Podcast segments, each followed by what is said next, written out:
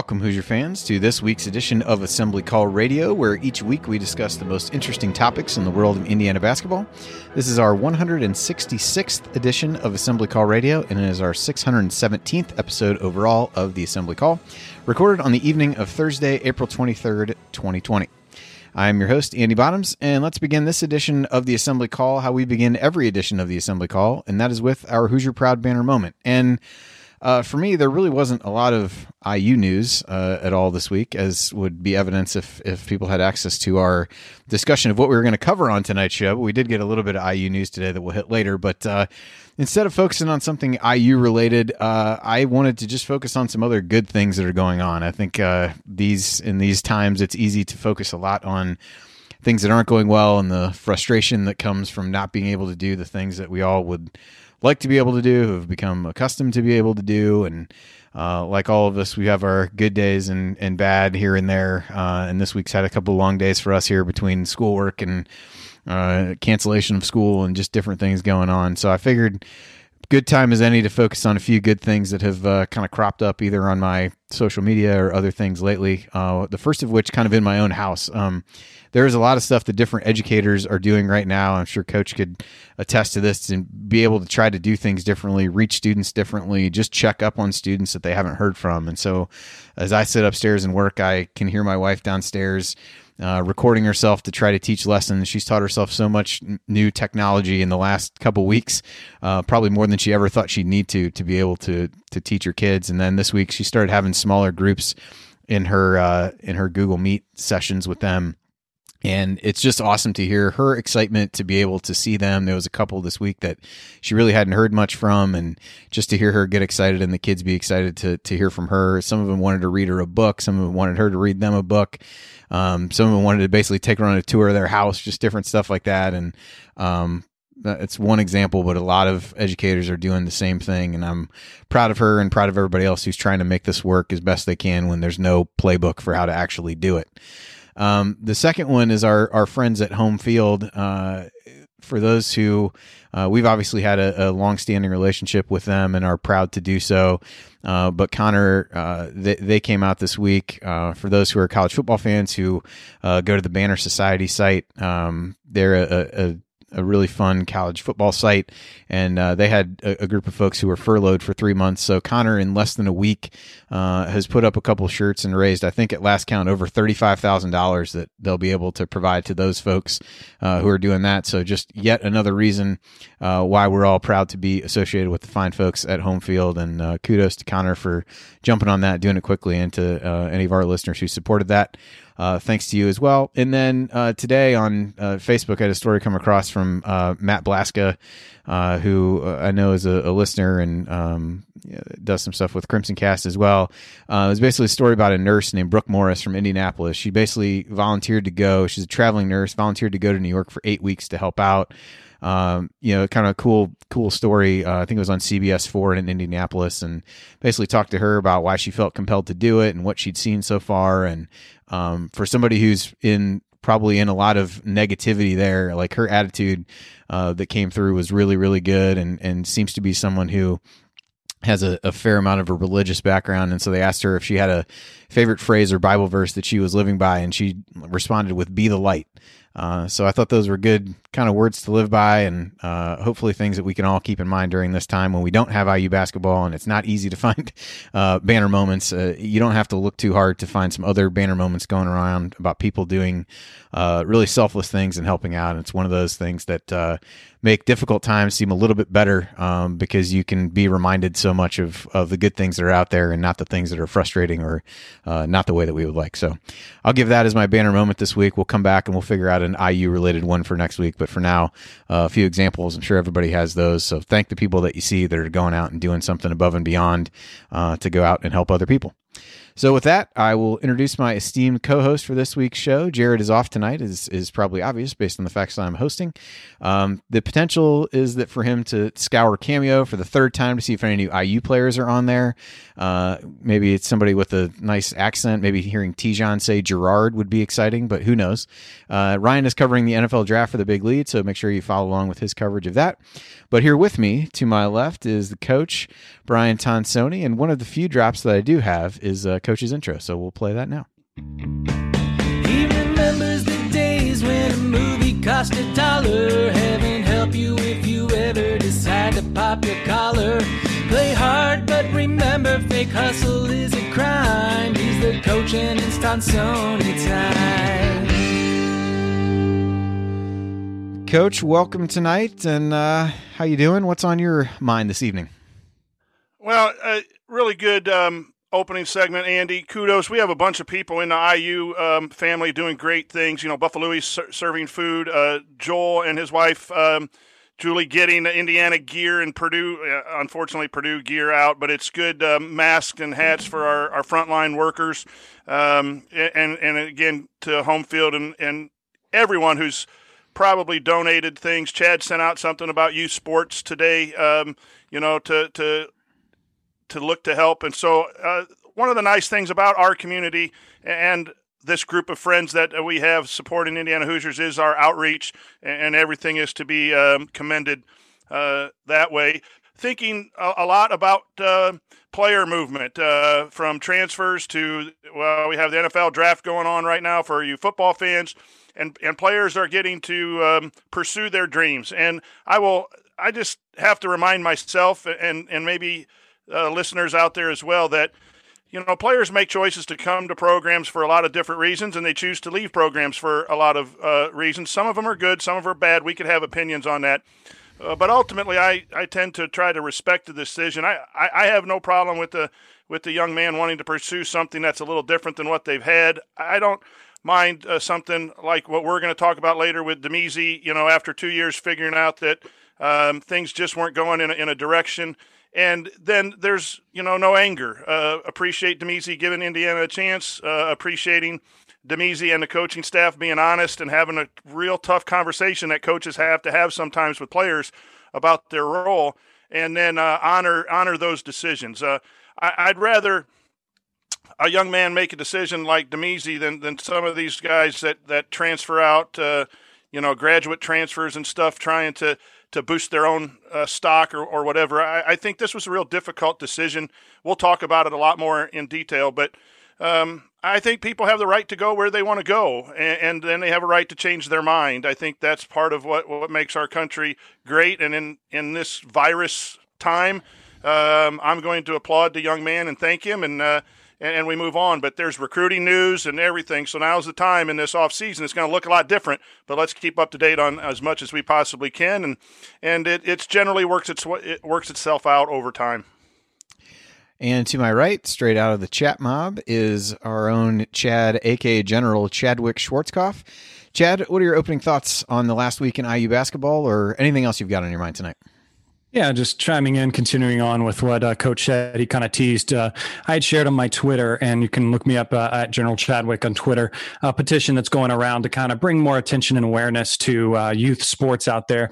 It's kind of something that's really struggling, as as well as a lot of small businesses are right now, because a lot of these uh, youth sports sports athletes, uh, training facilities, gymnastics, cheerleading, soccer, basketball, all those types of things um, aren't going on right now. And uh, there is still rent that's being due. Lenders are still asking for rent. They still have to, they're still trying, a lot of them are still trying to pay, pay their employees, uh, doing a lot of things like that. So I, I, shared earlier a petition and I'll share it again so uh, people can find it to try to sign to just bring awareness to that and uh, uh, more attention. And as well as there's a lot of businesses that are struggling. Uh, the best thing to do in this is know that we will, we will all come out uh, in the end, we will come out better. And we will come out stronger, and um, it's also kind of allowed a lot of us to uh, uh, connect to people that maybe we haven't connected to for a long time. Uh, just this weekend, uh, Zoom has become an incredible piece of uh, software that a lot of us have used uh, both through our schooling and everything. But I challenge you to do kind of what I'm doing this weekend and uh, connect with some people you haven't seen or talked to in a while. Uh, set up a little hangout uh, to hang out with them. I'm going to meet up with some old high school buddies uh, tomorrow night. and then another night, I'm going to be hanging out with some some old college buddies. So it's really fun to be able to reconnect. there's people I haven't seen in years and talked to in years. And um, while it is tough to be inside and be bottled up. It's at least uh, always try to look on the bright side, find something to make you laugh and make you smile, and uh, we'll all get through this. Yep, absolutely. I have found that since we use Zoom for the show, I've at least been well prepared when I have to get my kids signed on for things for uh, their. You mentioned youth sports; they've both been doing. Uh, their soccer coach has been having them do some training stuff at home, so uh, at least the show has well prepared me to do that. Um, I also say that as somebody who forgot to uh, go live with the right streaming thing when I interviewed Mike DeCourcy earlier in the week for uh, for Banner Monday. So maybe I haven't learned that much. Anyway, uh, what we're going to talk about this week, uh, we do have a few college basketball headlines. Again, things are a little sparse. Uh, main topic of the show tonight will be, uh, as Coach talked about, the, the news of Damezi Anderson entering the transfer portal. And then we'll hit your questions as usual uh, coming up this week on Assembly Call Radio. Before we get to all that, a few quick announcements. Uh, I mentioned them off the top, but uh, please continue to support our friends at Home Field. Go to homefieldapparel.com and use the promo code assembly20 to get 20% off your entire purchase. Uh, talked about what Connor's doing for the the folks at Banner Society.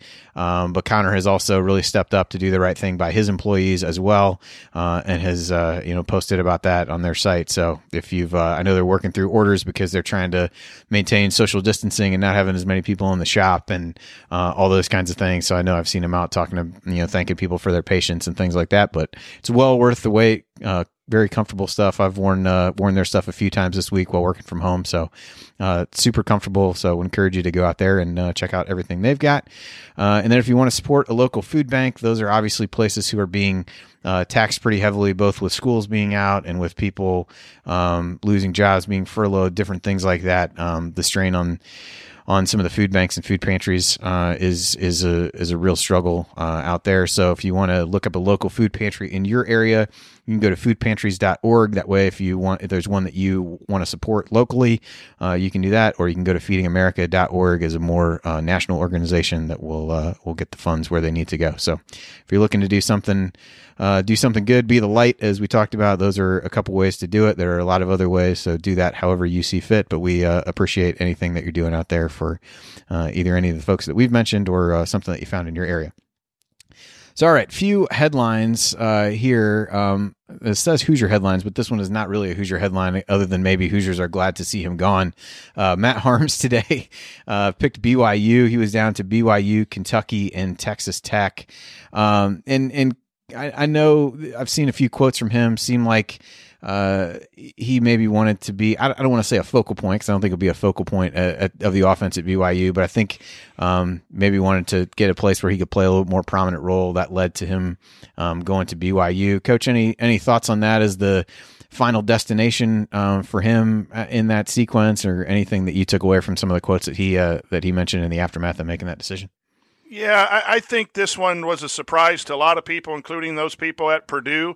Um, I think it just happened somewhat quickly, uh, from what I've gathered uh, from people around here, because uh, I live close to, to West Lafayette.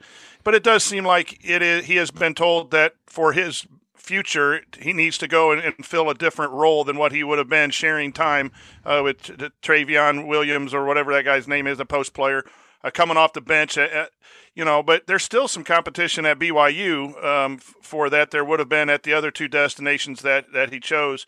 Uh, I'm not sure this is um, a long-term great decision. Uh, sometimes young people make um, some tough decisions. I understand graduate transfers from smaller division schools, smaller mid majors that have a chance to go play at a bigger school and pursuing that. I, I have I have no issues um, with that. And I, and I don't have issues mostly with graduate transfers. If you just run your course, you've done your coursework, you've graduated out of school and moved on.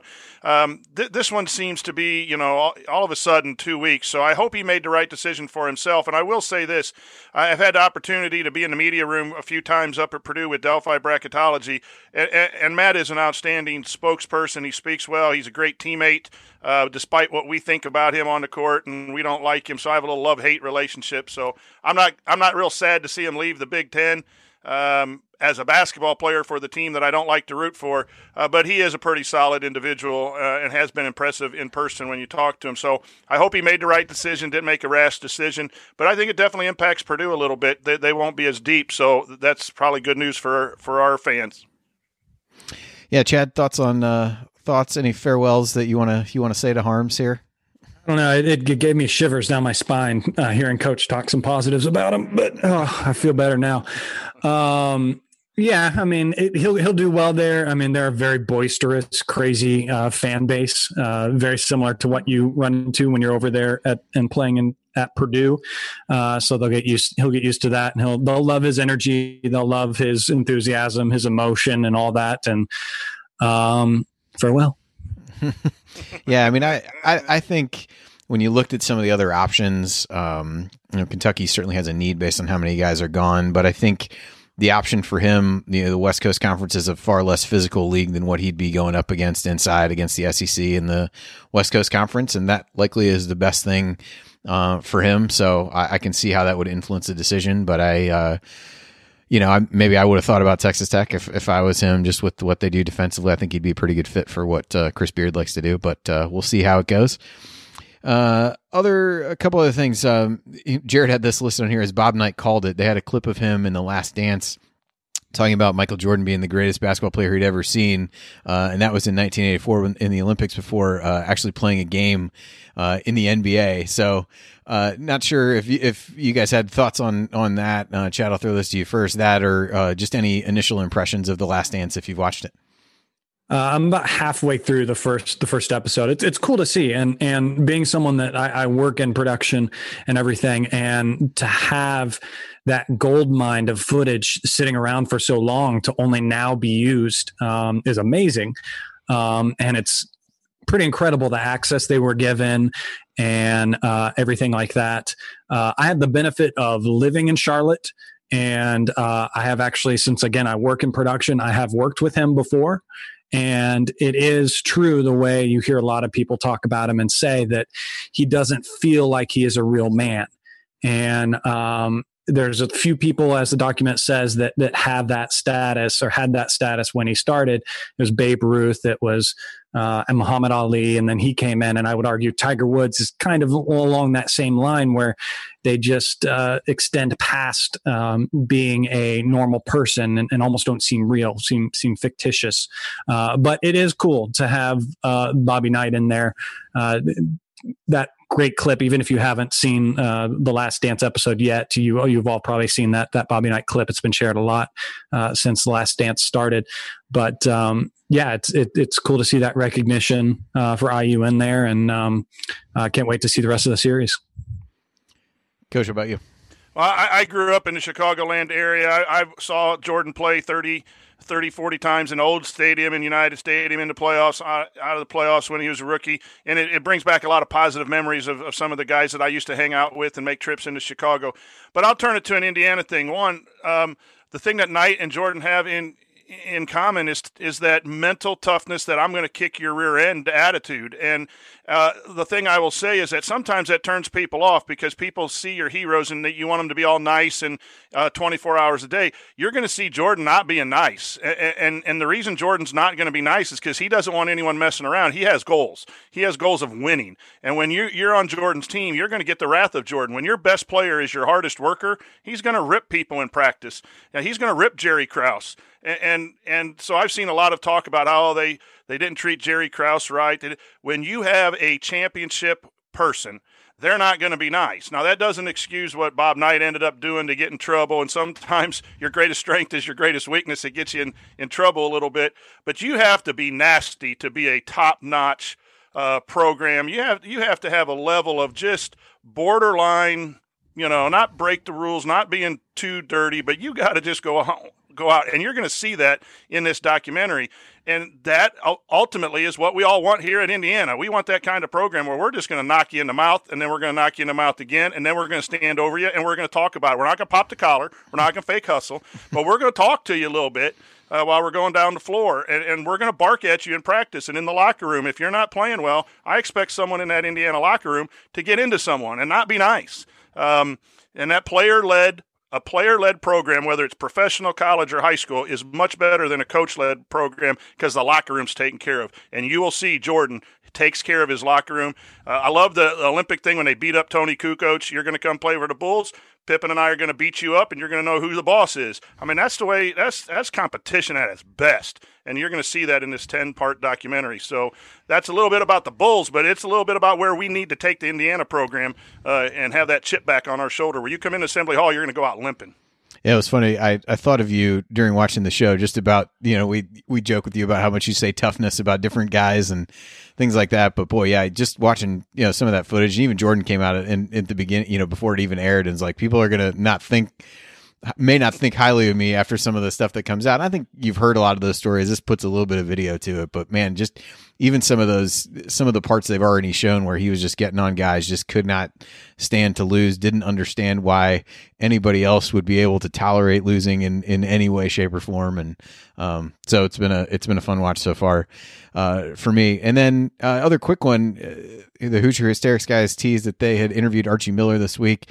So definitely curious to see uh, what what uh, how that went and and if he opens up a little bit on there. I think that's one of the things he's been pretty guarded. I think in a in a lot of ways, um, and I think that's part of his personality. I think it's part of the gig, uh, being the head coach. So I'm really curious to hear that when it comes out, um, just as as to uh, you know what they talk about and uh, what they can you know what kind of stuff they can pull out of him. So should be a fun one to listen to. I've been catching up on some of their other uh, recent ones while I've been uh, working here at the house. So we'll look forward to that in the coming weeks. Uh, but with that, we'll we'll go to break. And uh, coming up, we're going to analyze the news of the day, which is Damezi Anderson announcing his intention to transfer from Indiana. What does that mean for IU, and what does it mean for Damezi? We'll break it all down next. Stick with us.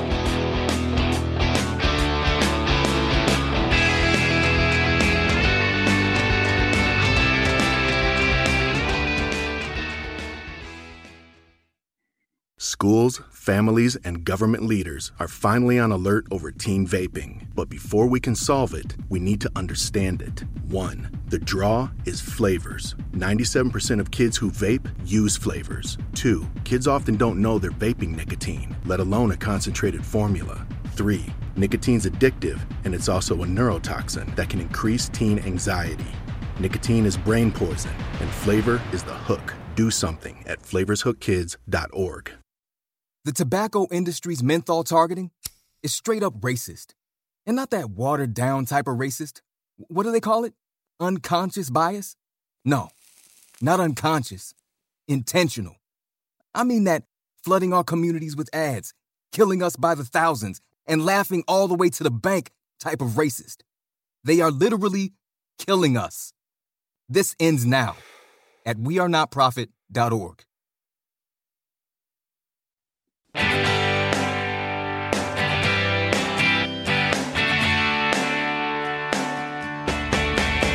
This is Jordan Hulls, and I never miss a shot or an episode of the Assembly Call. And welcome back to the Assembly Call. You can find all of our content at our website, assemblycall.com. And if you ever want to join the chat mob during our unedited live broadcast or watch those replays and see all the in-between segment banter, then check out our YouTube channel at youtube.com slash assemblycall. I'm Andy Bottoms here with Coach Brian Tonsoni and chat mob Chad Schwarzkopf. I see Jared left the other names in here just to see if I would botch it, if I would Ron Burgundy it, but I did not. So good for me. Uh, all right, so so guys, the big news of today and really the week from an IU perspective is Damezi Anderson uh, announcing that he was going to transfer from Indiana today. Uh, I don't know that this comes as a huge shock to to any of us. I think there'd been some rumblings of that, and I think even just looking at at what happened to his playing time over the uh, latter part of the season, I, I, don't think that part of it uh, is a complete shock. So we'll kind of look at this from a couple angles uh, in, in, terms of you know what does it mean for IU, what does it mean for Damezi. So, Coach, I'll, I'll throw this to you first. Um, what impact do you really see this having on the roster as it's currently constructed? You know, I, I don't think it has um, much of an impact going into next year. I, I honestly you know, you don't know where the, the rookies Geronimo and, and Leal and Galloway quite fit in compared to Damezi, but you would probably guess that there is a conversation that he was going to be 11, 12, or 13 again as a junior with with at least one or two of those freshmen just um, taking taking some minutes because it's Mr. Basketball and and some of the things that they do well, um, at least allegedly do well, whether they can do it at the college level or not, might be things that Damezi struggled with. So uh, it, it just seems to me that this was an honest, um, probably an honest conversation between coach and, and, and Damezi on what, you know, his role would have been. And, and, you know, they just decided to, to go a different way. And I think it, um, but I don't think it impacts Indiana win win loss because I'm not sure unless he made a big jump and then without all the work going on right now uh, and having to do things virtually, uh, I'm not sure that he would have made that leap um, on his own uh, without learning some of the the offense and defensive things that I think that he the concepts that he needed to do as a player. I think he was okay skill wise, but it was understanding defense, understanding shot selection, those things that are done more in a two on two, three on three, four on four setting in, in a summer that he really needed to gain on, in my opinion. So not much effect at all, in, in my opinion. I do wish him well though. Yeah, I think I think we kind of uh, knew coming into it. Uh, he, he, going into last season, uh, we heard in interviews from uh, previous seniors that uh, they were most impressed with uh, what he was going to be able to do uh, this coming year or last last season, and uh, we we saw a little bit in the non-conference, but that was against uh, uh, lesser opponents, and then from there it, it just kind of broke down. So obviously in in practice, he some stuff is clicking, and he is showing some skill to a degree. Obviously, where it's lacking the most is in on the actual court and in actual game time situations. And uh, unfortunately, the way the roster is now, uh, like like coach just kind of said, there's too many people in, in line in front of him uh, for him to get enough time that he needs uh, to raise that level in, in game time minutes. And uh, I, I would again, who knows what the guys coming in are going to do, but their skill set and and where they were in high school might be slightly on a higher level than Damezi was in high school. So yes, he's had some time in the program, but um, it was going to be pretty close or even with some of those guys coming in. So it, it makes sense that he makes the move that he does. And um, we might see some very good things from him when he does find that right team and that right fit, and he does get that play time. We'll we'll see him uh, move up from there, and uh, uh, that crazy unorthodox shot will start sliding some some balls through the hoop. Yeah, I think I, I saw looked like Dustin Dopirak had had talked to him and said you know, just what, what you guys did, that it was really trying to find a place where he could get consistent playing time. And I think when you looked at who left the roster from IU this year, the fact that, you know, the Devonte and De'Ron graduates, that didn't clear up. The, those guys were not the ones blocking him getting on the floor uh, more than he was. So I think it's, you know that that's why I guess I wasn't surprised by it. And I don't know that, that most IU fans would have been um, as you look through it that way. So I, so that was there. The the next question becomes what to do. Uh, with that scholarship, uh, and you've got in somewhat odd situation. You you could technically have two if Lander is able to reclassify, which sounds like based on some of the different things the NCAA is going to have to do with people not being able to take um, ACT, SAT, ACT type tests, um, maybe easier for guys to reclassify if they want to. So that maybe only leaves one. Uh, but but coach, what do you think the the prudent thing to do is with that scholarship? Whether that's a a, a grad transfer or a regular transfer, whether that's just to bank it because you don't re- you're not really in a great spot to go and evaluate, be able to really evaluate anybody right now. Uh, put yourself in in in Archie's shoes and and what would you do with that scholarship? Well, it, it's interesting because one, one personally, I'm not a big grad transfer in unless it's just a dominant, and if it was a dominant person, they'd probably stay where they were at or go pro. Um, I think you do a grad transfer if you have a, a, hole in your off in your offense or your lineup. But technically, and I, I, I hope there's a change in the starting lineup. But technically, the starting all five starters are coming back. Uh, and then you have guys like uh, Race and Jerome uh, and Armaan that have played and played well. So that now you're at eight, and you got three guys coming in that they do need some minutes, uh, regardless. Maybe a lot of minutes, maybe some minutes, but you do need to get the three, uh, Leal and Galloway and Geronimo, some minutes in their freshman year, especially early in the season. So I would not go a grad, grad transfer. And, and I'm really starting to look at going to start looking at other schools, what they do with their 13 scholarships. I'm not sure you can get 13 four star and five star guys on a roster and keep people happy and not have just a crazy revolving um, you know door at the transfer level. I, I'm wondering if you know what the right number is. I don't have the answer. And then you fill that 12th and 13th with like some three star local um, guys that that might blossom as juniors and sophomores into you know that key seventh or eighth guy that are just glad to be at IU uh, that would have gone somewhere else uh, that don't mind coming in practicing hard and getting very few minutes, but maybe their junior and senior year. I think the days of filling with the best five star, four star just creates uh, locker room issues because. I think you play your dudes, guys, and, and I, I like an eight man rotation with the ninth guy, and that with eleven guys, you know, 12 guys, that's still two or three guys that aren't playing a lot. And, and that's just the game's different now. Um, so that's my big question, but I would not do anything with it um, unless you had someone that could come in and want a red shirt would be nice uh, to fill that spot or, or where you're at in the next year's class. Um, you know, I got Wesley and Kaufman and those guys. Uh, do you need a do you need a spot freed up for that? But I wouldn't do anything uh, with it other than uh, have a, you know, the reclassify. I, th- I, think I think you definitely. Uh, for me, I would bank it, uh, especially with the 2021 class that's coming in. The only way I use that is if you have uh, a guy, a Matt Roth, ready to hop in that, that can that can shoot the three at, at 50 plus percent or very close to it, and come in with one year left and uh, already has the experience, already has the the groundwork. Um, just looking for that business MBA and uh, come in grad transfer uh, knock down threes uh, when we need like it. Zeisloft. yeah, Zeisloft. He had two Zeisloft, years to do it, but yeah, I'd, I'd, like one for less though, because again, that 2021 class is so stacked right. and everything. Um, I, I, would push it a lot more should Lander not be able to reclassify. Then it kind of gets a little sketchy. Maybe you want to look for a point guard that has a year or two right. uh, left or so. But I think it, we can almost guarantee that Lander's coming uh, the way, like Coach said, things are shaping up. And in that case, again, bank it unless you got a guy that is Reggie Miller, Matt Roth, Jordan Hulls that can nail threes like like it's nothing. Yeah, I think that. And I'm at a tough time.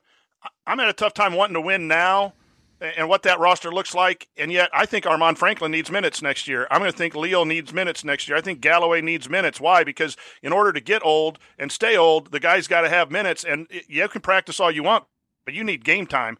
And I like those guys. So let's play those guys as opposed to uh, a one year. Uh, if we have those two scholarships, though, I would be more open to a point guard coming in to give Phinisee some rest. Chad, I think that's a good point. Yeah, I think uh, I think a lot of it would hinge on on Lander. Uh, if you think he's going to be able to reclass, I don't know. You probably bank it, uh, particularly if uh, if Lander, uh, you know, if if Lander is able to reclassify and you go from there. Um, this this is one where from Damezi's standpoint, you're able to see it make sense. So you can see it from his standpoint. You can also see it from the program standpoint. Um, so I don't know if you guys can hear me or not. It doesn't seem like you can we're hang with us. We're trying to get Andy's uh, Wi-Fi um, situation um, back in. We, we've lost Andy's um, audio there for a second, um, but you know it's it's just interesting. You know what to do nowadays with, with that roster with the with the eleventh and twelfth and thirteenth from sp- spot. You know, and and keep people. Um, you know, and keep people happy. Uh, and, and, then it goes back too to what do you want to see on the court? You know, what kind of rotation? I, I really think Indiana struggled when they played 11 at the beginning of the year, and, and, they played everyone in the first half. And I think Indiana got better in the second half when he, he limited the, the rotation. Your thoughts, Chad? Yeah, I, agree completely. I mean, we we touted that and we were excited for that going into the season, the, the depth that we had, and uh, being able to almost do the uh, oh, Kentucky uh, line changes with with our with our team. Um, but it was uh, it, it, proved to be better once we had a rhythm. Some guys found some chemistry. Uh, we had the right guys coming off the bench. Um, we got a little aggravated with it, obviously, when guys were starting that we didn't think should have, and, and Archie got a little pigheaded about his starting lineups. But um, yeah, I think I think definitely, in, especially in uh, the way you see college basketball headed now, with uh, players of higher caliber uh, playing on teams and multiple of them, um, you're seeing it'd be interesting to find stats and see if you could see throughout the years. But it feels like player minutes um, on an individual basis have gone up considerably as as we as the years have gone. Whereas you might have minutes more spread out amongst those ten uh, to twelve players. I think now you you are seeing more teams where you see seven, uh, eight, nine players only seeing the minutes uh, on the on the court, and the way you you want to take risks on players uh, that you're recruiting and everything. You, you don't want to scare guys away from coming to your program uh, by uh, having too deep of a roster. Uh, so yeah, it's, it's a tough balance to have in this day of age as as a coach. Yeah, you know, you talk about minutes played.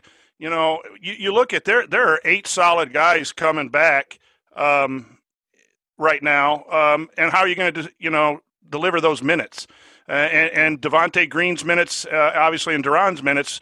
Uh, De- Devonte has the most minutes, and then De'Ron had some minutes uh, back. But um, it'll be interesting to see how you do that with the with the twelve guys, assuming there is a twelve man roster last year. How how do you um, break that up enough to win first, and develop players second? So while we're um, taking over here, Chad and I are taking over. I, I got the uh, the recording going myself here, um, and uh, I got the uh, soundboard up. So when we break for the second uh, break, maybe I can f- figure that in uh, here a little bit tonight. But we also wanted to talk a little bit about Damezi.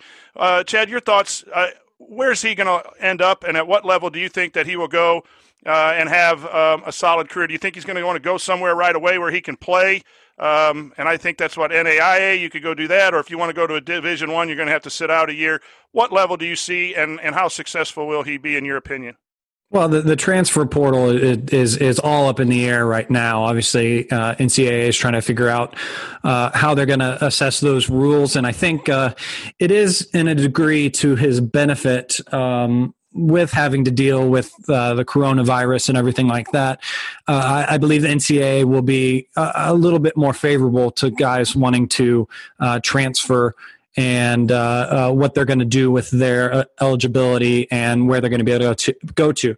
that being said, Damezi. Um, he's a high offensive player. He he's he struggles on the defense. While this past year we did see his defense improve, um, I think uh, NAIA is not not a not a bad choice for him. Um, we'll definitely see some good things there. But I mean, you get some low level, uh, lower level uh, D one schools. Um, a max school maybe uh, you could maybe see some time. Um, but specific teams without knowing too much about them and, and what they're looking for uh, and, and what they're trying to fill in i couldn't say specific teams he's going to. Um, but it he could definitely find something to to do uh, and and and put out there. Um, and I, I, mean, I hopefully it's something that we can watch and see and support him to continuing on because again, he's a kid that has loved this program and he has loved uh, IU. He loves the teammates. He loves what he's had to do again, this is sounds like it's been a pretty recent within this past month decision that he has made. I mean, we had a couple weeks ago where his his coach, high school coach, was said that he uh, was committed and going to stay in here and everything like that. And obviously, uh, he, like you said, maybe Coach Miller had a talk with him. Uh, he stated in that Dustin interview that he did that he was talking to some family members and it was weighing in with them, and he wasn't sure where he uh, uh, wants uh, wants to go to, to, to have some success. And so we'll see what he goes. Where do what do you think? Where do you see him fitting in, Coach? You know, I, I think you know I think he can play uh, at a mid major D one in the MAC. I, I think you know uh, possibly Missouri Valley type stuff at the high high end. Uh, but moving from high school and AAU ball to college is a different different beast and and some people can do it and move in quickly as we saw with TJD and and others uh, cannot and and even a guy like Romeo the year before he was so dominant on the high school and AAU level when it come into the Big 10 level there were some things that he had difficulty understanding um, and, and he's still learning now as you move in from college to the NBA. Uh, that's a big jump. And there's learning curves at every level. And so Damezi was obviously a, a a, a man among boys in high school where the game came real easy to him and he had the ability to score uh, and use his length.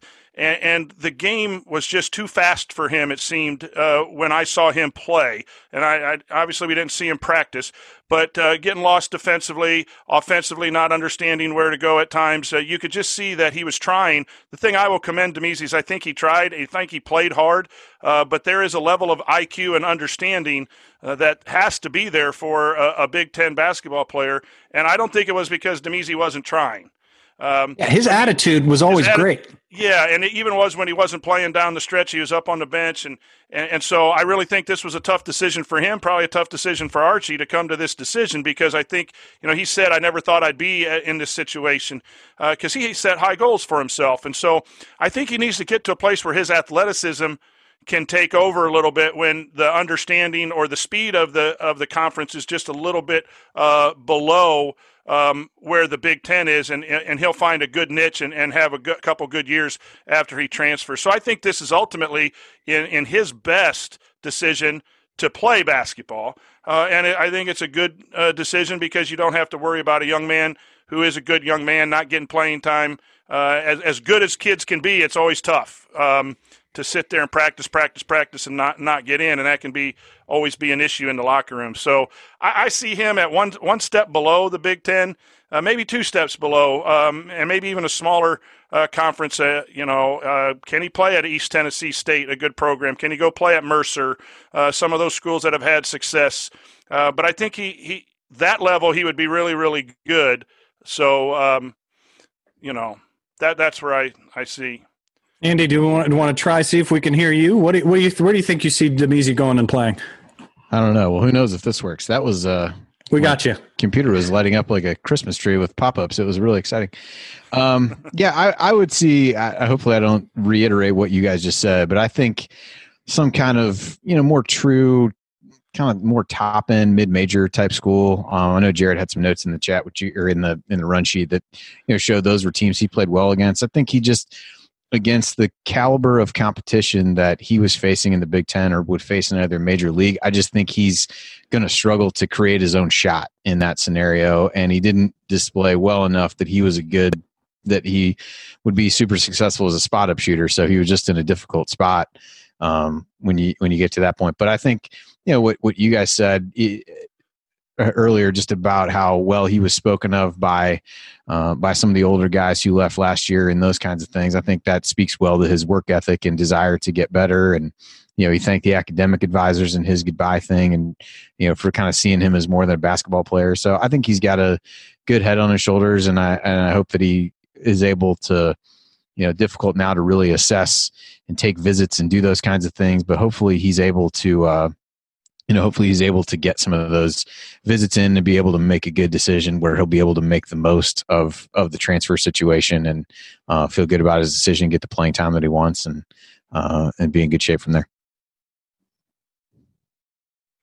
Yeah, and, and you know it's interesting in this time when there's no, you know, you can't go visit. It's all going to be done virtually and everything. You wonder you know, you feel for these kids even in the NBA draft that are deciding to test the waters in the NBA draft. It's going to be a, a very unique situation in in how do you know for sure? And uh, I don't know if you know for sure. You're just going to have to go on a best feel uh, with that. Uh, I, I, think that has some implication, guys, for us recruiting wise too, with with some players that are trying to hold out for even bigger offers, but they can't be seen in AAU and they can't go to campus. So that it's just going to be a different beast. And I, I just wish Damezi a whole lot of, um, you know luck in finding the right place, and, and he deserves it.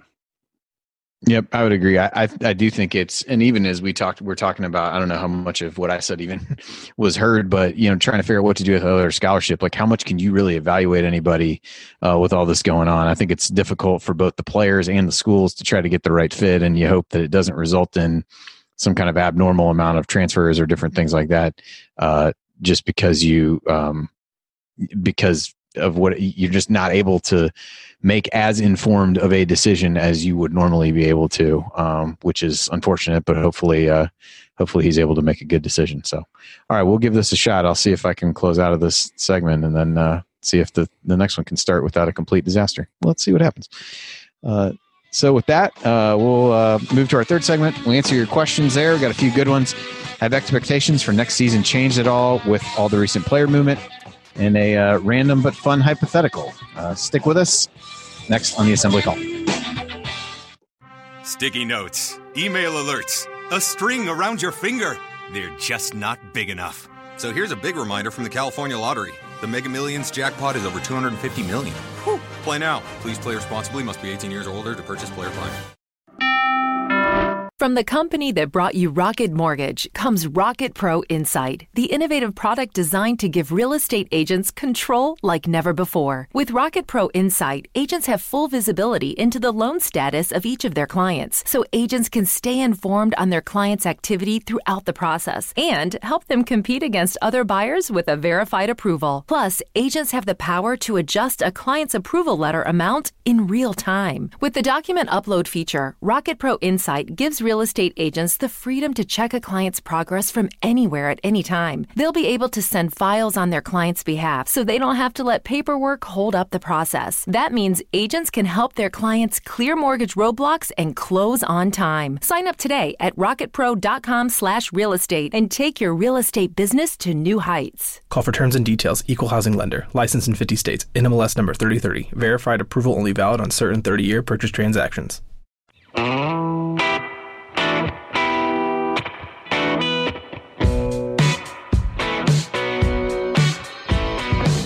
This is Nick Zeisloft. I never miss an open three, and I never miss an episode of The Assembly Call.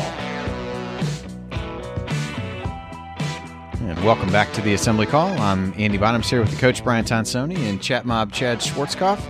And remember, you need to be subscribed to our email newsletter. We send out a weekly IU news roundup, even during the offseason. And after every game, we send out a detailed post-game analysis. Just text IU to 66866 or go to assemblycall.com.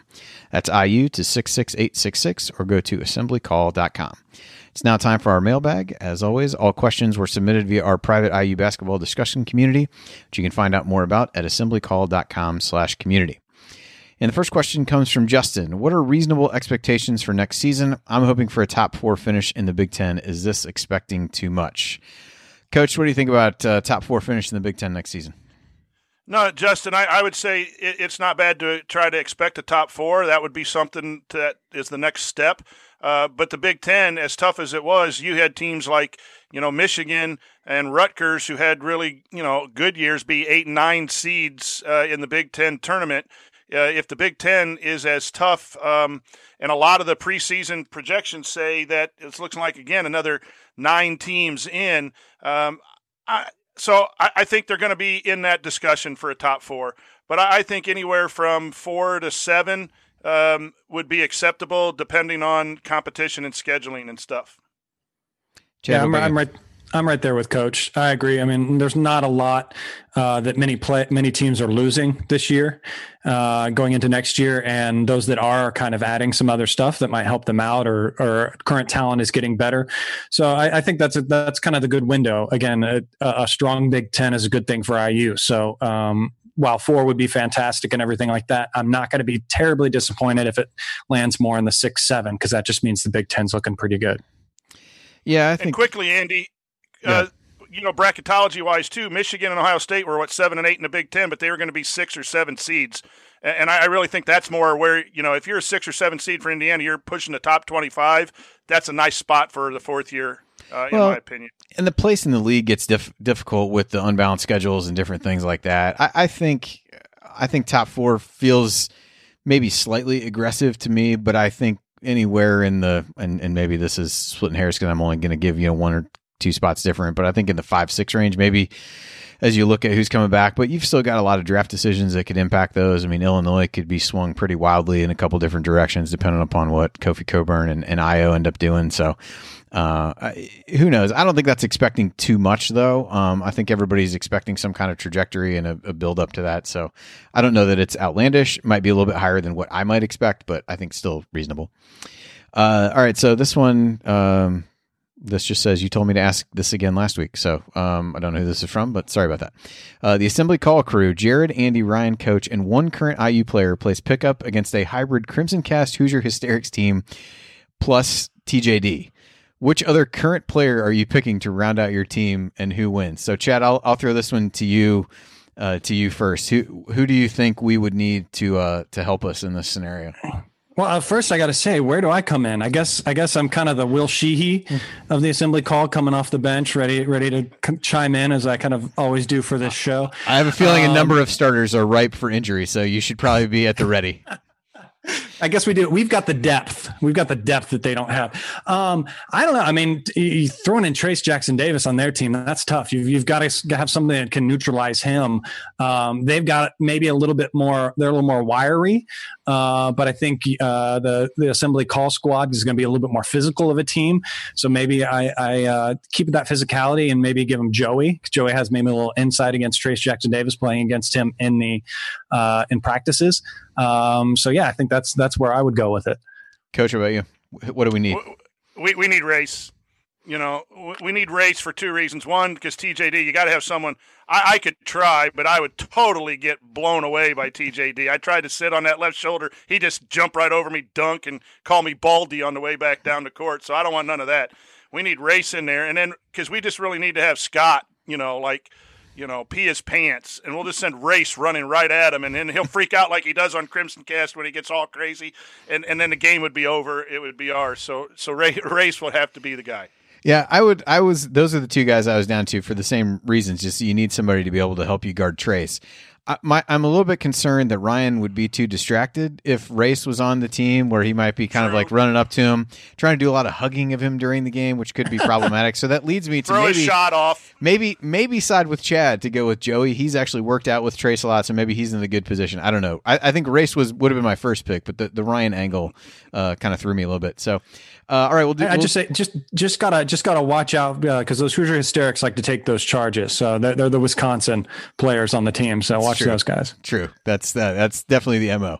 Uh, all right. So one one last quick one uh, will fit in here. Given current roster and commitments, what types of players does IU need to recruit for 2021 and 2022? Not names per se, rather position skill sets, uh, potential leave early stars versus development players, etc. So, coach, I'll throw that one to you first. You can. We talk about it for years. You can never get enough shooting. Uh, and, and I think you also need to keep pursuing bigs. We have uh, the Duncomb kid coming, but we have a couple bigs leaving, probably TJD and Joey, and, and then Race will be a senior. So you're going to have to go after bigs. And, and I really would like to start seeing bigs that can stretch the floor. Um, you know, a lot of bigs, fours and fives. You look at Wisconsin, fours and fives, they can hit the three. Let's be that multiple multiple dimensional type of team, but we need shooting at every position. But bigs, fours and fives, and then uh, obviously uh, the guards that can fill it up. Chad, what about you? Yeah, I'm going to echo the same, uh, especially with the emphasis on the bigs, like you said. And I'll even throw a name, Trey Kaufman. You, we got to get him. Uh, TJD is going to be gone. Uh, get him to fill in there. You have him for possibly those two years uh, that he stated. And then um, shooting, I think some guys that we have might develop, but uh, those big guys are my priority in that. Yeah, I would. Uh, I would echo what you guys said. So, for the in the interest of time, we'll uh, we'll leave it at that. Um, but but agreed, those are some things that you'd like to see, and and with the shooting, would like to see how that might evolve what the team's able to do uh, offensively as you go through that way. So. Uh, with that, uh, we'll, uh, close up this week's episode of the Assembly Call. If you want to see us do the show live, join us at assemblycall.com on Thursday nights for the live broadcast of our Assembly Call radio recording. And don't forget to go to assemblycall.com or text IU to 66866 to join our free email newsletter. Special thanks to Bob Thompson for producing most of the music you hear on the show. And thank you for listening. We'll talk to you again next Thursday night. Until then, keep your elbows in and your eyes on the rim, and go Hoosiers.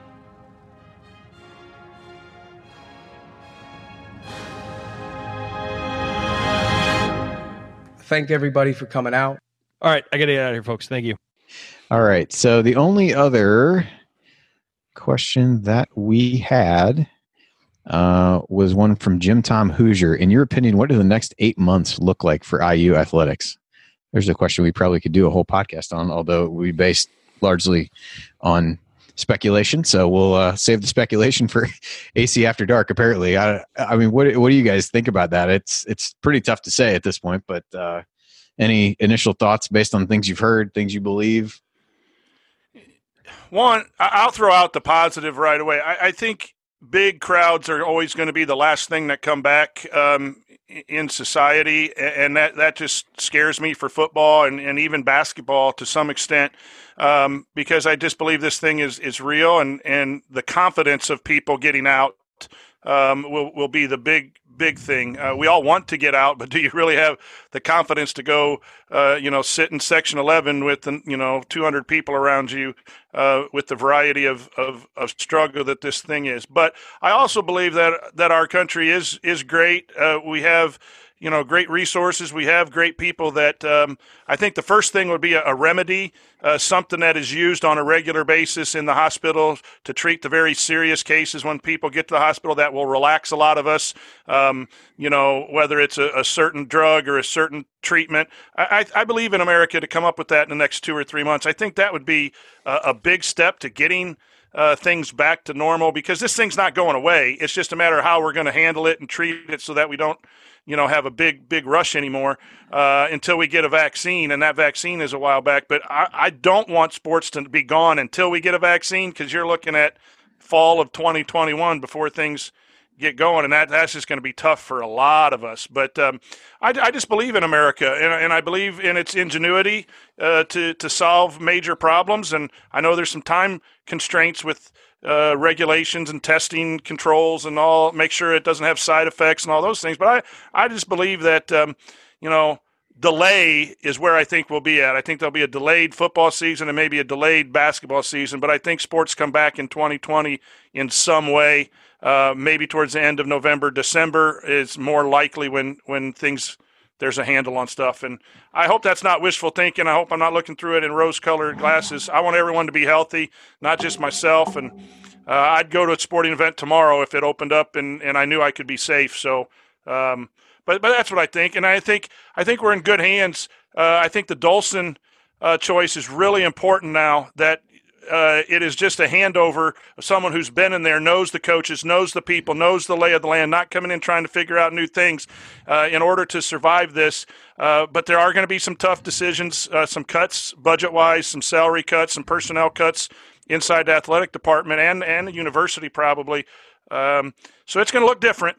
Uh, but I'm going to hang in there and have a lot of faith in America, have a lot of faith in Scott Dolson and Indiana to do the right things, and, and then we'll get we'll get through this. Um, uh, eventually.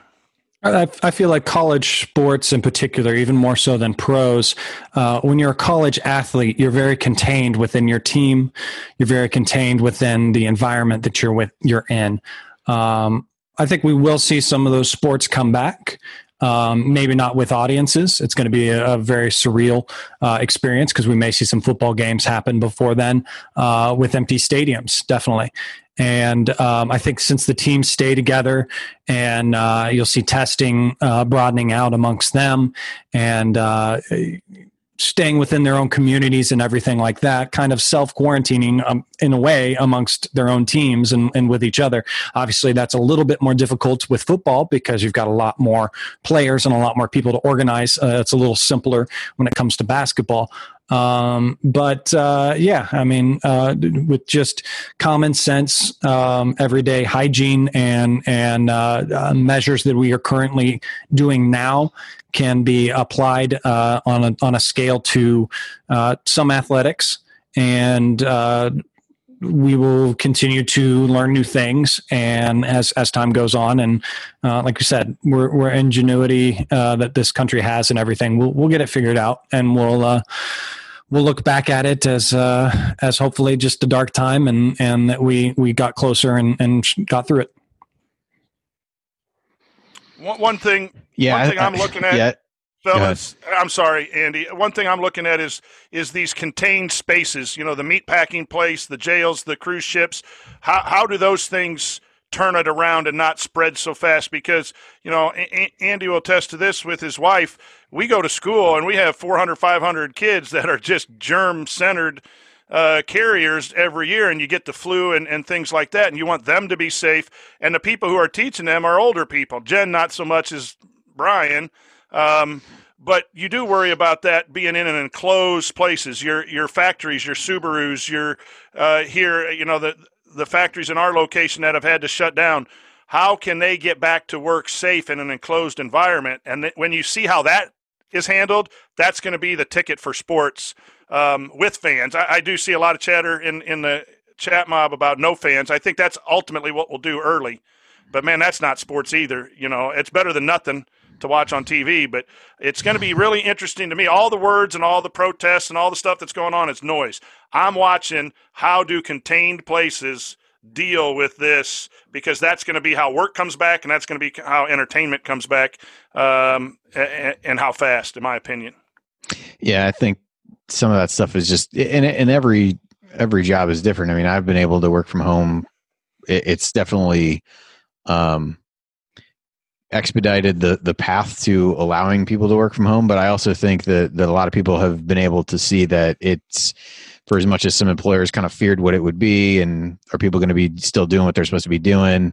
I think in some places it's calmed some of those fears to a point where I don't know that there's a need to to rush back to office buildings and different stuff like that. Schools is a little bit is a little bit harder. I mean, as you said, there's a lot of different factors um, there, and I think you know a lot of a lot of teachers would probably attest to you know they're a lot more effective when they can be in front of somebody and have those face to face connections and talk through that and there's an element to be had with that not that you can't teach remotely but i think it's a different uh, it's a different animal so yeah it's just trying to figure out how you do that how you get testing to a point where um, where you're able to feel comfortable with with knowing uh, what's going on and then you can take action appropriately. I think now it's you don't have that so you're kind of making every decision blind and you've you've got to factor it in for well you don't have to based on how some people are handling it but um, y- your inclination is to to plan for the worst case scenario and and assume that every you know everything uh, you're doing needs to be really ratcheted up. So I think that becomes difficult. And yeah, anything as you look at these phased rollouts, I mean, anything like sports, concerts, different stuff like that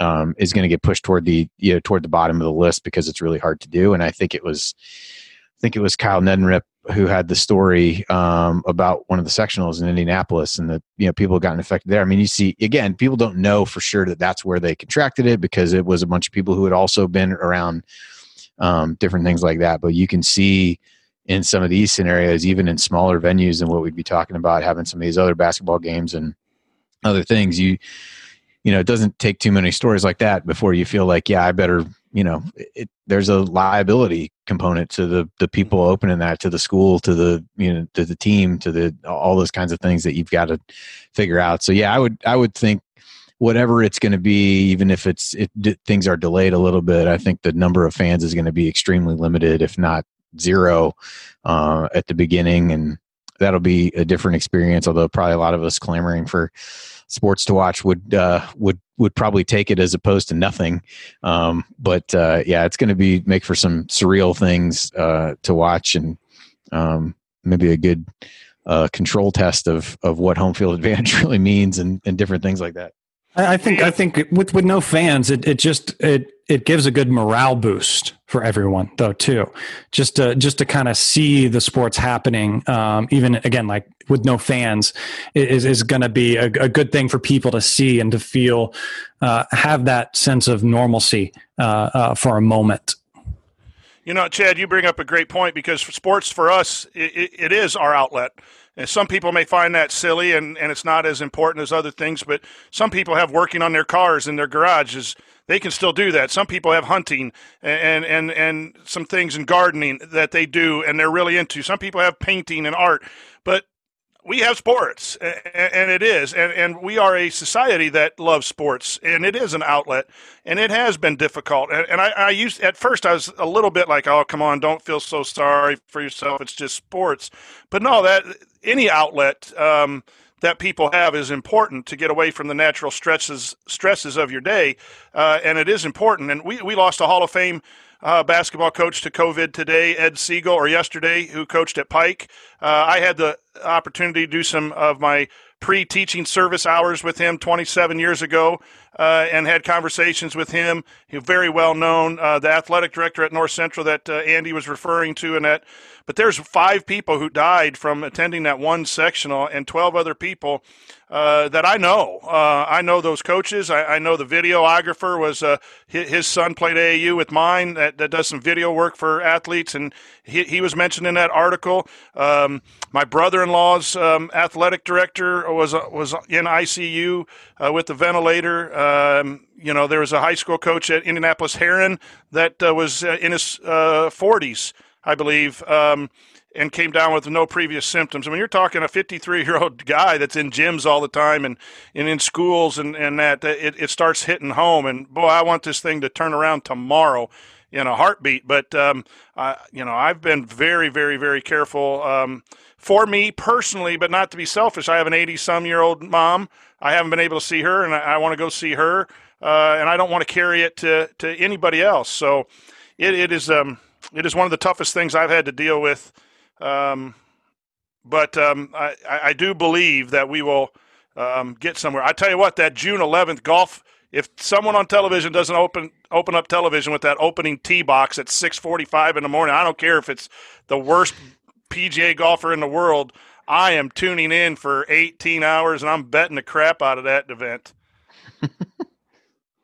you got you got uh, Brady or Peyton. yeah, that well that one too, but I'm talking about the PGA opens up uh, June 11th, the actual PGA. Yeah, that's right. They said no they were fans. going to. So, gonna you know, and look at the the the Last Dance six some million people or whatever the rating, probably more than that, but the, the ratings that they had and then the, the draft, people are just thirsty for it. Um, so it'll, it'll be interesting to see how we get there. Yep. So, well, hopefully, hopefully sooner than later. For Vir- virtual sure. tailgating in the fall is going to suck. yes, that's true. That that's better true. than none. I mean, yeah, I, I would agree. I would agree.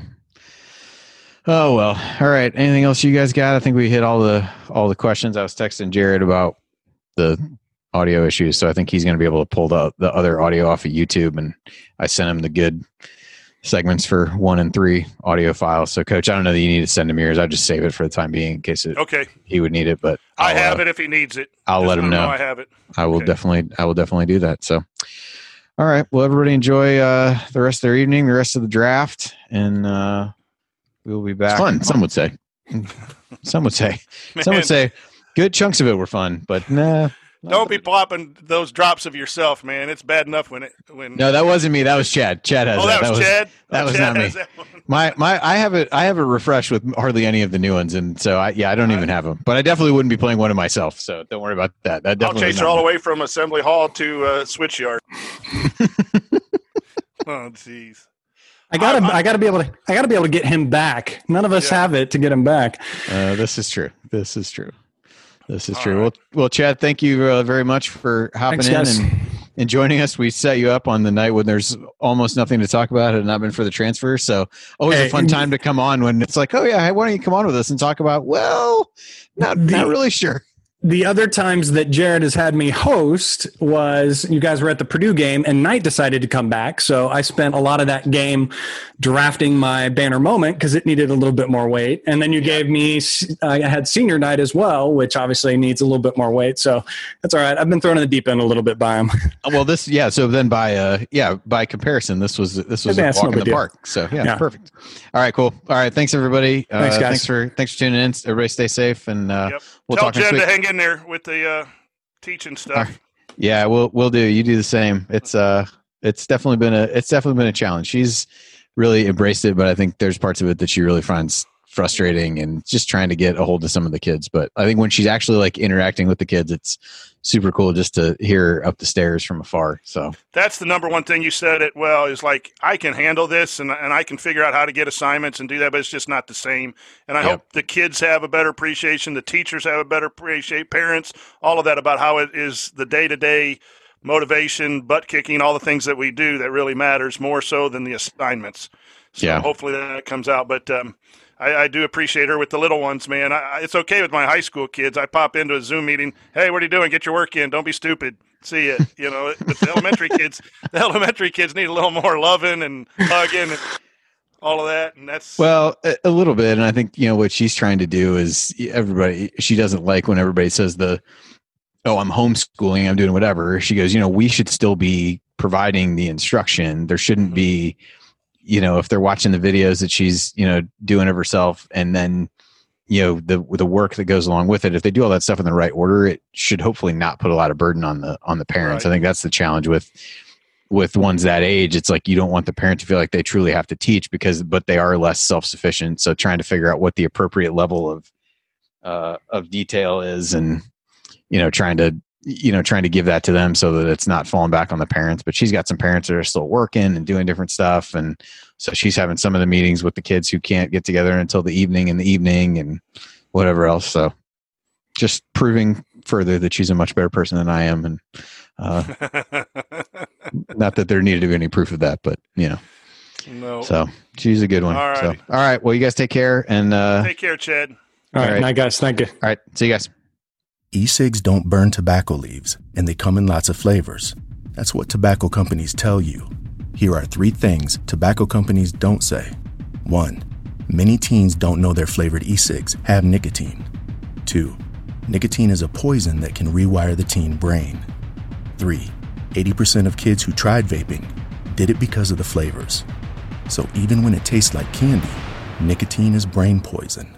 Go to flavorshookkids.org for more.